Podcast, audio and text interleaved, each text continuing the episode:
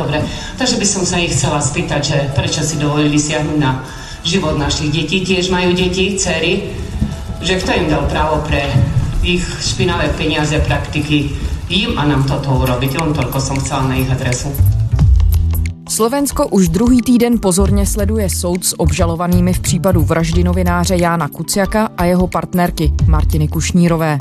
Před téměř dvěma roky jejich smrt spustila vlnu protestů, během níž zaznívaly mimo jiné i obavy, že se čin vůbec nepodaří vyšetřit. V jaké formě je slovenská justice po sérii odhalení nasvědčujících propojení biznisu, politiky, soudnictví a organizovaného zločinu? A co jsme se ze soudního líčení zatím vlastně dozvěděli? Je čtvrtek 23. ledna, tady je Lenka Kabrhelová a Vinohradská 12, spravodajský podcast Českého rozhlasu. Obžalovaný bol vypočutý v prípravnom konaní a to dňa 28.9.2018 následně. Pokračuje hlavní líčení v případu vraždy novináře Jana Kuciaka a jeho snoubenky Martiny Kušnírové. Obžalovanými jsou podnikatel Marian Kočner, který si podle vyšetřovatelů ty vraždy objednal, dále jeho kamarádka a zprostředkovatelka Alena Žužová a pak dva vykonavatelé Miroslav Marček a Tomáš Sabo. Jeden z obžalovaných Miroslav Marček už v úvodu procesu, stejně jako během vyšetřování, přiznal vinu. Ostatní tři obžalovaní odmítli nebo se nevyjádřili. Výslu obžalovaného navrhol pán prokurátor a ja vyzývam pána prokurátora, aby pristúpil k výslu.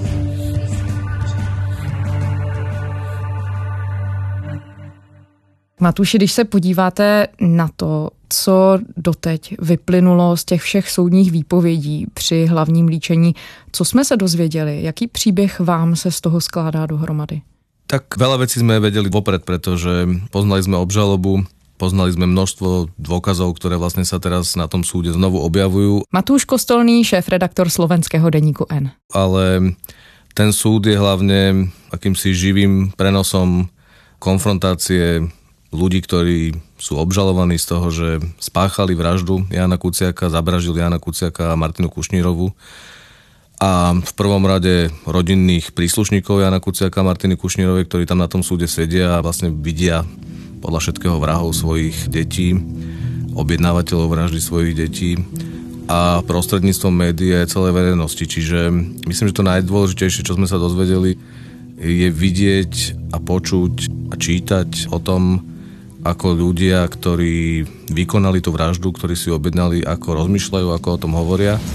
20. februára sme tam neboli, 21. februára sme sa tam vrátili s tou istou pohnutkou vykonať tú vraždu a na to sa myslím neviete pripraviť dopredu. Na to vám nestačí čítať texty, ktoré popisujú výpovede pred policajtami. Nestačí čítať dôkazy a rozprávať sa o tom, ale keď potom počujete človeka, ktorý hovorí, že sám teda zavraždil Jana Kuciaka a Martinu Kušnírovu a počujete, že to rozpráva absolútne chladne. Vysadil ma pri ihrisku vo Veľkej Mači, pešo som okolo ihriska prešiel až do domu, k domu, tam som vstúpil do dvora, nikto... Bez akejkoľvek emócie, že to hovorí ako keby rozprával recept na jedlo alebo návod na loženie stoličky, tak myslím, že nie je človek, ktorým by to nezatriaslo. Ešte som tam chvíľu čakal, kým sa naskytne vhodná príležitosť. Tá sa naskytla vlastne, keď pani Kušnírová, slečna Kušnírová išla na toaletu a vtedy som zaklopal na dvere, otvoril mi pán Kuciak, jeho som zasiahol do hrude a nešťastie som spadal, že tam je ešte jedna osoba. Keď padal dozadu, otvoril dvere, ona vbehla do kuchyne, ja som išiel za ňou a tam som trafil aj Emočne je asi najťažšie počúvať rodičov Jana Kuciaka a Martiny Kušnírovej, ktorí hovoria o tom, čo prežívajú a akým spôsobom im to zmenilo život. Vy ste vedeli povedať súdu, ste sa dozvedeli o jej vražde. Ako ste to vtedy prežívali? Tých prvých minútach, hodinách, dňoch? Jaký som A potom, ako to prežívate s tým odstupom času teraz, potom skoro, po tých skoro dvoch rokoch? Ja keď som sa dozvedela o jej vražde, nie že o vražde, jak Netier sa volala synovi, že stal sa mati, mači trestný čin. Syn mi to nechcel hneď povedať. Ja celú cestu išiel s kamarátom. Som povedala, že zaplatím pokutu, hneď ide 200, že ja chcem byť tam čím skôr. A jak sme prišli tam, oni stále, že, že čo sa stalo, ja som nikdy si to nechcela pripustiť, až kým som ju nevidela, nedržala v rukoch, že ozaj ju niekto si dovolil zastreliť a urobiť toto. Kým som ju nevidela, nemala v rukách ešte s krvou na rukách, lebo mala ešte na sebe krv, tak som tomu neverila, že to niekto mohol urobiť. Aj teraz sú také chvíle, že miestami viem, uvedomujem si, čo sa stalo a miestami stále pozerám na mobil, na okno, čakám, či nepríde, nezavolá. A keď ideme do Mači, tak to bolo stále, že telefón v ruke Martina, už sme tu urob kávu. Teraz si mám komu zavolať a, a ako preto sa pýtam prečo. Ale pre mňa tam boli ešte ďalšie dva veľmi silné momenty. Jeden bol takmer 9-hodinová výpoveď Petra Tóta. Osobne sa poznám iba s Marianom Kočnerom od roku 1995 Peter Todd je slovenská novinárska legenda z 90. rokov, bol to môj kolega a teda bol to aj taký nejaký hrdina, je niekoľko rokov starší než ja. A keď ja som začal byť novinárom, tak on bol naozaj najväčšia hviezda slovenskej žurnalistiky. Bol to on, ktorý písal najväčšie kauzy Mečiarovských rokov, únos prezidentovho syna, vražda potom dôležitého svetka v tomto únose Roberta Remiaša bol to on, ktorý ukázal, že tajná slovenská služba pracovala pre Vladimíra Mečiera a bola ochotná aj zavraždiť človeka a uniesť ho. Po rokoch Peter Todt zišiel z cesty a na chvíľku sa stal šéfom kontrarozviedky v tajnej službe, lebo sa ukázalo, že vlastne už niekoľko rokov pracoval popri tom, že oficiálne sa tváril ako novinár, tak vlastne robil pre tajnú službu a to tiež asi neúplne vyšlo Odtiaľ bol vyhodený po relatívne krátkom čase a zdá sa, že začal pracovať ako nájomný žoldner pre ľudí takých ako Marian Kočner. A posledné roky robil pre Mariana Kočnera rôzne veci, špinavú robotu, by som povedal. A napríklad teda aj sledoval novinárov vrátane Jana Kuciaka a to sledovanie skončilo vraždou Jana Kuciaka. Po nejakom čase mi Marian Kočner doniesol bielú obálku vo formáte A4 a v tom bolo 28 listov Eh, lustrácii osôb eh, vo forme tých vzťahových diagramov. To znamená, že tam, boli, že tam bol teda tá, tá zaujímavá osoba toho novinára, pri tom bolo. Peter Todt vypovedal na súde a rozprával podrobnosti o tom, aký mal vzťah s Marianom Kočnerom, Zelenou Žužovou, ktorá bola akousi spojkou alebo medzičlánkom medzi Marianom Kočnerom a vrahmi. A rozprával rôzne teórie a rôzne dôležité informácie, ale keď to počúvate a poznáte Petra Tota roky a viete, že roky sa živí tým, že manipuluje, klame, tak vám prichádza teda veľmi rýchlo na um, že čo nehovorí, čo z toho, čo hovorí je pravda, čo nie je pravda ale aj to, čo stihol za tých 8,5 hodín rozprávať, ukazuje, že teda to nemusel byť iba Marian Kočner. Dostal v pozadí minimálne sledovania novinárov, keď teda nie už aj tej objednávky vraždy. V tej chvíli, keď som sa vnútorne presvedčil o tom, že Marian Kočner je objednávateľom vraždy, alebo je inak zapletený do, te, do tohto trestného činu, na základe mnoho už uvádzaných skutočností, tak som si povedal, že akákoľvek stopa, či už písomná, či už elektronická, v akomkoľvek zariadení alebo na akomkoľvek inom nosiči, uh, musí byť vydaná orgánom vyšetrovania na náležité skúmanie.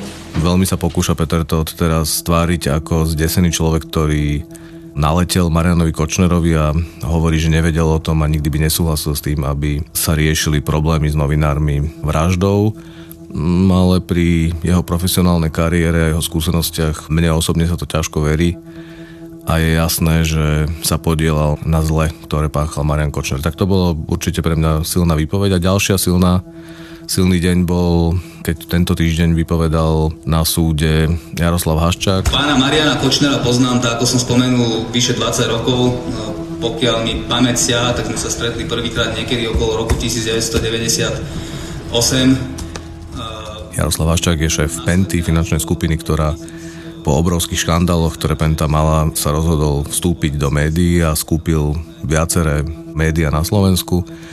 Vstúpil aj do denníka SME, kde som bol 8 rokov šéf-redaktorom a 20 rokov som tam robil na začiatku práve aj s tým Petrom Totom. a na protest proti tomu som vlastne odišiel z OSME a spolu s mojimi kolegami sme založili denník N a teraz bol Jaroslav Haščák ako svedok v prípade vraždy, ako svedok, ktorý bol v relatívne blízkom kontakte s Marianom Kočnerom a hovoril o tom, akým spôsobom spolu komunikovali, ako spolupracovali, pretože Penta podporovala Mariana Kočnera. Marian Kočner podľa výpovedí svetkov sa pohyboval v Pente, ako keby bol doma, parkoval tam. Penta mu požičiavala peniaze, správovala mu peniaze, robili spoločné akcie a teda po tých dvoch rokoch od vraždy Jana Kuciaka vieme z mobilného telefónu Mariana Kočnera množstvo detailov, nechutných detailov o vzťahoch Mariana Kočnera s rôznymi ľuďmi a napríklad aj s pánom Haščákom, ktorí si vymieniali nechutné SMS-ky o tom, koho odstavia a neodstavia. To dokonca vyzeralo na chvíľku, že sa rozprávali o odstavení Jana Kuciaka a vtedy sa Jaroslav Haščák ozval a povedal, že, že radšej budem korupčníkom, ako by som mal byť podozrivý z vraždy. Riešili ste vo svojej vzájomnej komunike nejakú otázku odstranenia nejakých nepohodlných osôb z nejakých aktivít? Áno, riešili. Čo to bolo? Týkalo sa to šéfa týmu, e, tzv. týmu e, Gorila, ktorý e, vyšetruje niektoré skutky, ktoré... Hovorí, že určite to nemalo súvisť s Janom Kuciakom a že to bolo iba také niečo nevinné, že chceli odstaviť vyšetrovateľa kauzy Gorila a vyšetrovateľa aj iných kauz, ktorých bol namočený a je namočený Marian Kočner. Takže tento človek sa takisto pokúšal rozprávať pred súdom že on s tým nemá nič spoločné a teda nevedel, kam až by Marian Kočner mohol zájsť. Pre mňa osobne to bolo zaujímavé aj kvôli tomu, že rozprával o jeho predstave, že ako fungujú médiá a síce má naučené pekné odpovede o tom, že nezávislé médiá sú dôležité pre demokratickú spoločnosť, ale v zápäti jeho asi už bývalý priateľ Marian Kočner súdu povedal, že jemu pán Haščák hovoril, že média kupuje práve kvôli tomu, aby mohol zastaviť ten režim, v ktorom nezávislé médiá pracujú, kedy sa novinári zodpovedajú iba šéf-redaktorovi a čitateľom alebo divákom a že to tak nemá byť. Takže do jisté míry zadosti učinění pro vás, že jste skutečně udělali dobrý krok, že jste odešli? Tak e, zadosti učinenie je asi, asi zlé slovo, lebo sa rozprávame o prípade vraždy a jednoducho všetko je zrazu, všetko má iný kontext a je to komplikované, ale, ale áno, no, ja som nepochyboval o tom, že Penta nie je dobrý majiteľ médií v momente, keď do nich už išli, pretože už v tom momente Penta mala za sebou obrovský škandál, politický škandál Gorila, kde pán Haščák bol odpočúvaný v jednom byte v centre Bratislavy a z tých odpočúvaní bolo jasné, že sa pokúšal korumpovať a ovládať v skutočnosti vládu, rôzne ministerstva, ministrov. Na Slovensku vyvolal značný rozruch nový moment v jedné z největších korupčních kaus v novodobé historii této země, když do médií unikla nahrávka z aféry, která se týká podezření z uplácení politiků a vysokých úředníků finanční skupinou Penta v letech 2005 až 2006 výměnou za její vliv na privatizaci a na chod některých podniků. V tisku byla zveřejněna pasáž z rozhovoru představitele Penty Jaroslava Haščáka s lídrem tehdy opoziční a nyní nejsilnější vládní strany Směr, bývalým premiérem Robertem Ficem. Celá aféra aféra vypukla už koncem roku 2011, kdy na internet eh, unikly dokumenty s názvem Gorilla, které podle nepotvrzených informací vypracovala slovenská tajná služba SIS na základě odposlechů bytu, kde se manažér Penty Haščák setkával s politiky a úředníky. A keď sa to prevalilo, prevalilo sa to na internete a potom zápäti o tom písali médiá stovky textov, tak reakcia pána Haščaka a Penty bola, že všetkých, čo sa dalo, zažaloval a vyhrážal sa svojou silou a chcel ich umlčať. Kniha, ktorú napísal môj kolega Tom Nicholson o gorile, ešte v tom čase nebola napísaná a žiadal súd, aby nedovolil, aby vyšla. Chcel žalovať Facebook a americké servere a neviem čo všetko. Čiže už pred 5 rokmi bolo podľa mňa jasné, že Penta nie je milovník slobody, ale je tvrdá firma, ktorá chce mať poriadok a chce mať nástroj, ako umlčať slobodných novinárov. Jak se vám to jako novináři všechno poslouchá, když se to vlastně takhle protíná s vaším jednak osobním příběhem skrze jsme, skrze Pentu a jednak s profesním příběhem novináře? Je to veľmi nepríjemné. Zasahuje to hlbšie. Keď píšete o bežnom prípade, asi aj tak hroznom, ako je vražda, tak môžete byť v pozícii nezávislého pozorovateľa, môžete vlastne prinášať informácie o prípade a môže sa vás to dotýkať ľudsky, ale nie ste zaangažovaní hlboko vnútri. V tomto prípade to tak nie je. Jan Kucek bol náš kolega. Po tých dvoch rokoch vyšetrovania je zrejme, že nemusel byť iba sám, že Marian Kočner zbieral informácie na ďalších novinárov, na mojich kolegov, zbieral informácie na iných prokurátorov a iných ľudí vo verejnom živote, ktorí mu prekážali a chcel sa ich podľa všetkého zbaviť alebo minimálne nad tým rozmýšľal. Kolegové zavražděného Jána Kuciáka u soudu popisují, jak reportér postupoval při psaní o podnikatelské činnosti Mariana Kučnera. Pátý den hlavního líčení vypovídají novináři z redakce Aktualit SK. Jeho kolegové popisují, jaký vztah Kuciak s podnikatelem měl. Jak Kočnera zaskočil informace, které o něm novinář zjistil. Podle šéf-redaktora serveru Aktuality SK Petra Bárdyho je ale nikdy nenapadlo, že by to mohl být motiv vraždy. Jsme sa skôr obávali trestných oznámení, žalob alebo fyzického napadnutia, ale to je asi to najhoršie, čo sme asi predpokladali. Svědčící novináři opakovaně zdůrazňují, že Kuciak podal na Kočnera trestní oznámení za to, že mu v telefonu vyhrožoval. Ale generální prokuratura to zamítla. V tomto momente my sa snažíme profesionálne pracovať ako novinári a informovať o prípade vraždy, ale je úplne jasné, že sa nás to dotýka viac ako inokedy predtým. Novinári sa stali súčasťou toho prípadu a bolo by asi nefér tváriť sa, že to tak nie je. Čiže áno, je to veľmi silné, veľmi emotívne, lebo my novinári sa musíme naučiť žiť a učíme sa to už dva roky s tak krutou pravdou jednoduchou, že za prácu novinára môžete skončiť aj mŕtvy. A je to niečo, na čo sa nedá asi pripraviť, nedá sa s tým ľahko vyrovnať a tento prípad je veľmi nepříjemný, veľmi nepříjemný pre nás všetkých. Ono se zdá, že to je takový zásadní zlomový moment pro celou společnost, nejenom asi pro novinářskou obec, prostě celé Slovensko se tím vlastně začalo měnit. My jsme spolu naposledy mluvili někdy v srpnu, tuším, když vyšly najevo informace, které se týkaly právě od poslechů Mariana Kočnera, začalo se vyjevovat ještě detailnější podoba té sítě, kterou si Marian Kočner na Slovensku vytvořil. A vlastně vy jste zněl hrozně smutně u toho, kam jsme se od té doby posunuli, protože ono se zdá, jako kdyby opravdu s každým týdnem a teď vlastně i s tím přelíčením přicházely nové a nové detaily, které to vlastně vůbec neulehčují. Také množstvo informácií, ktoré mali byť utajené a mali zostať skryté pred verejnosťou a za posledné mesiace sa dostali von. Také množstvo si nepamätám na Slovensku a myslím si, že to je aj, povedal by som, že svetová rarita.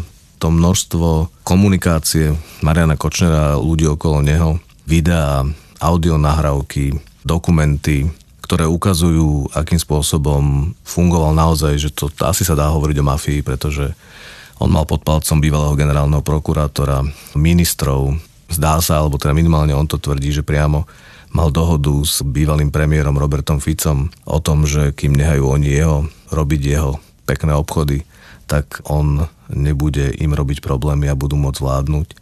Čiže tie detaily, ktoré sme sa dozvedeli za posledné mesiace sú otrasné a teda naozaj, že vidíte hlboko dovnútra fungovania štátu, ktorý sa tvári ako bežný demokratický štát v Európskej únii a potom vidíte, že vlastne tie pomery sú viac ruské ako západné.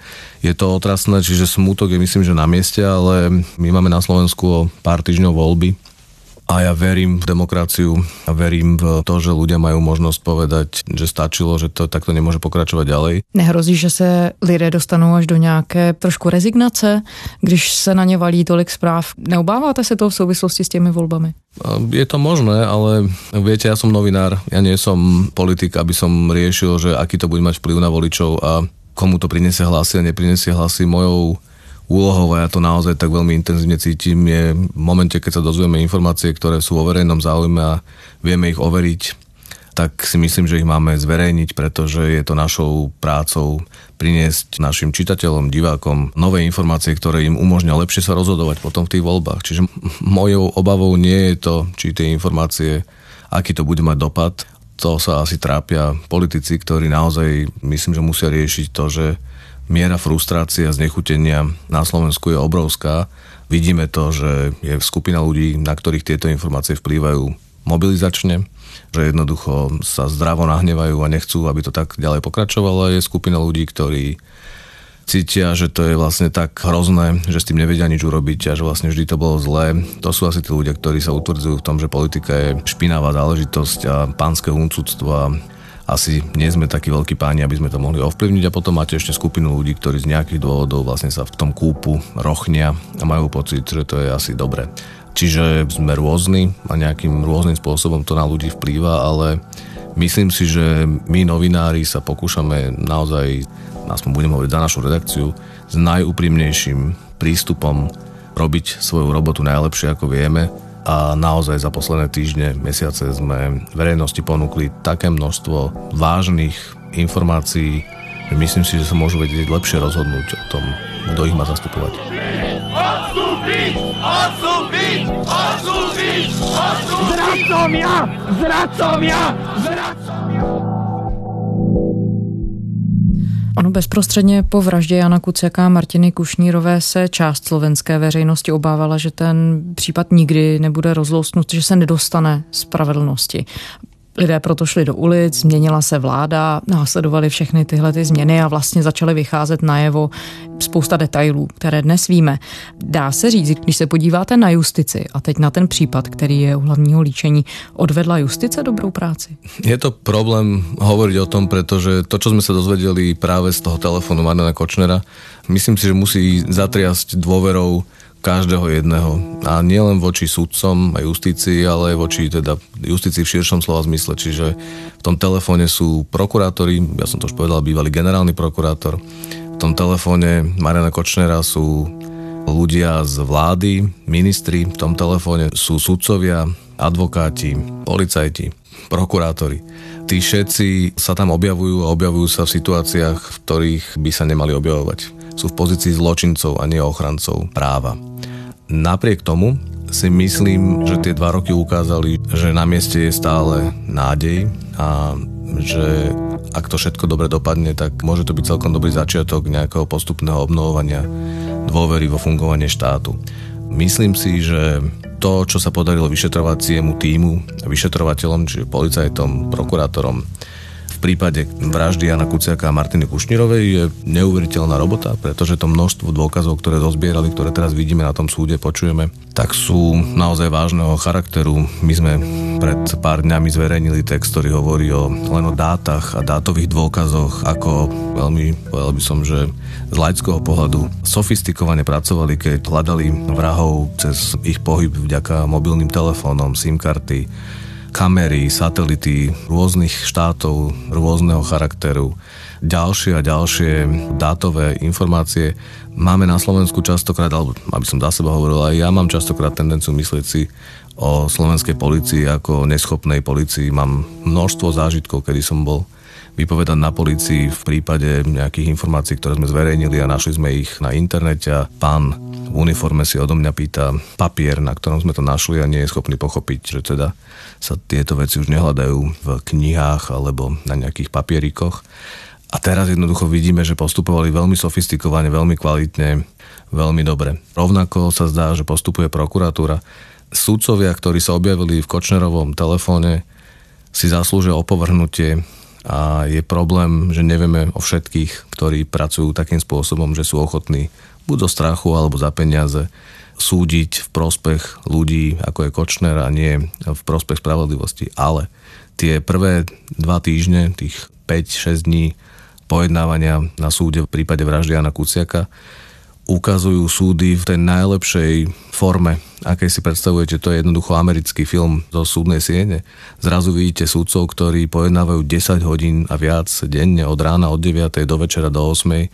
a na druhý deň znova vo veľmi koncentrovanom a profesionálnom móde kedy nemáte pocit, že tam je nejaké dohodnuté divadlo, kedy sa tam neodohráva nejaká hra pre poslucháčov alebo svetkov. Čiže to sú všetko momenty, ktoré si myslím, že dávajú šancu uveriť, že to tak je. Problém je, že toto je veľmi špecializovaný, naj, asi profesionálnejší súd v krajine a aj tam je problém, pretože z toho trezoru Mariana Kočnera vypadlo napríklad aj to, že posielal už z väzenia motáky, papieriky s odkazmi práve Petrovi Totovi, o ktorom sme už hovorili a jeden z nich sa mal týkať predsedu toho špecializovaného súdu a u ktorého si chceli baviť, aby ho pustili na slobodu. Ten predseda tvrdí, že sa nič také nestalo a že teda nič také nehrozí, ale po všetkom tom, čo viete, zrazu je to znova informácia, že komu vlastne máte veriť a komu nemáte veriť.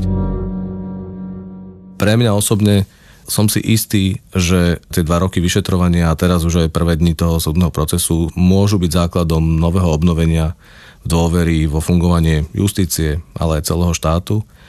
A zdá sa, že odviedli policajti, prokurátori a v tomto momente a podľa tých prvých dní aj sudcovia robia kvalitnú robotu ale bez práce novinárov a médií si myslím, že by sa to nestalo, pretože my sme boli veľmi kritizovaní aj kolegami novinármi, že zverejňujeme informácie z vyšetrovania, mm. že verejňujeme informácie, ktoré sú živé, že vlastne ešte ten proces prebieha.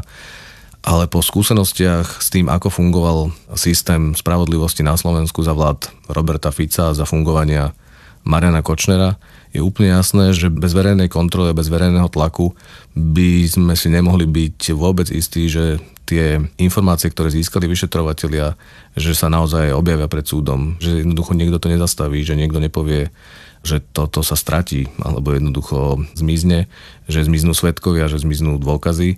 Takže ja som hlboko presvedčený, že tej dobrej robote štátnych zástupcov pomohli aj médiá a verejný tlak, pretože to bola naozaj veľmi široká verejnosť, ktorá byla ochotná víc do ulic. No ale zdá se, že úplně všechny aktéry toho procesu to staví do trochu jiných rolí, než by měli mít. Vy vlastně se taky musíte chovat mnohem aktivněji a zaujímat asi možná trochu jiná řešení, než byste normálně dělali. Áno, je to veľmi netypická pozícia, lebo ako som to už povedal na začiatku, novinári sa dostali do prostriedku, do centra toho prípadu. Nie sú, povedal by som, nezúčastnenými pozorovateľmi, ale zavraždili jednoho z nás.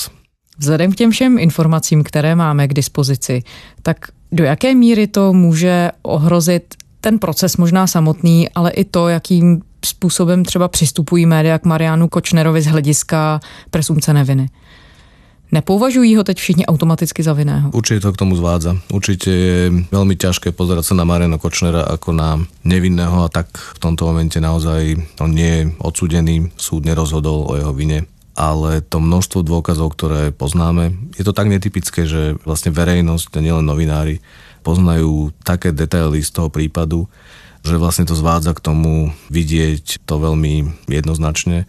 My sa tomu, alebo za seba budem hovoriť, ja sa tomu snažím brániť a stále sa snažím jednoducho znova a znova tie informácie si prehrávať v hlave a pokúšať sa teda vidieť to čo najtriezvejšie, ako sa dá ale klamal by som, keby som povedal, že to nie je problém. Je možné předpokládat, že Marian Kočner byl jedinou takovou osobou, která si dovedla vytvořit kolem sebe takovouhle síť? Viaceré dôkazy alebo náznaky ukazujú, že Marian Kočner bol v kontakte s mnohými ľuďmi, napríklad s tým pánom Haščákom, o ktorom sme už hovorili, s ktorým si písali o nepohodlných ľuďoch, ktorých chcú sa zbaviť. Pán Böder je ďalší človek, ktorý mal veľmi blízky vzťah ku špičkám policie a prokuratúry a takisto vypovedal na súde. Stretávam sa s ním nepravidelne, nikdy sme spolu neobchodovali, považujem ho za známeho. Beder je příbuzný bývalého policejního prezidenta, který po vraždě Jána Kuciaka ve funkci skončil. Podle obžaloby se měl skrze své policejní kontakty podílet na lustracích novinářů a zároveň se snažit pomoct Kočnerovi z vazby. Norbert Beder podniká vnitře podle výpovědi jednoho z dříve vyslechnutých svědků bývalého novináře a spolupracovníka tajné služby Petra Tota se Beder podílel na sledování novinářů právě pro Mariana Kočnera. Beder také údajně znamenal spojku na vedení slovenské policie a některé politiky z nejsilnější vládní strany Smer. Či bol Marian Kočner sám a jediný, tak bojím sa, že to nebudeme možno nakoniec nikdy ani vedieť, že ako to bolo Peter Todt vypovedá pred súdom, že sledovanie novinárov neplatil len Marian Kočner, ale platil to práve aj pán Beder. Niektoré náznaky ukazujú, že sa mohol na tom podielať aj pán Haščák a mnohí ďalší. Oni sveto svete prísahajú, že nevedeli, že by to malo skončiť vraždou, čiže nemajú nič s vraždou, ale stýkali sa v tom čase s Marianom Kočnerom a zjavne s ním riešili tieto veci. Čiže myslieť si, teraz odídem troška od toho prípadu, myslieť si, že na Slovensku je iba a bol posledné roky jeden stelesnený diabol Marian Kočner a keď toho usvedčíme a potrestáme, tak bude na Slovensku raj, je nesprávne. Som si úplne istý, že podobných Kočnerov je na Slovensku aj teraz množstvo sú možno menší, väčší, šikovnejší, menej šikovní, majú lepšie kontakty, horšie kontakty, robia to na lokálnej úrovni alebo robia to na celoštátnej úrovni. Ale ten prípad Kočner ukazuje, že na Slovensku bolo možné za posledné roky fungovať v paralelnom systéme a ten paralelný systém umožňoval zneužívať, využívať, okrádať štát a to zjavne robili mnohí ďalší. Tu sú iné skupiny, iní ľudia, ktorým asi nedali zavraždiť novinára, ale tunelovali štát, okradali ho, podielali sa na iných zločinoch a bolo by naivné myslieť si, že to dokonca skončí aj po voľbách. Ten typ zneužívania štátu je myslím, že všade, aj v demokratických krajinách. Ide len o to, či fungujú orgány, ktoré to majú aspoň sa pokúšať prekaziť. A vieme, že na Slovensku ľudia, ktorí viedli políciu, prokuratúru, súdy, nepracovali pre spravodlivosť, ale pracovali pre mafiu.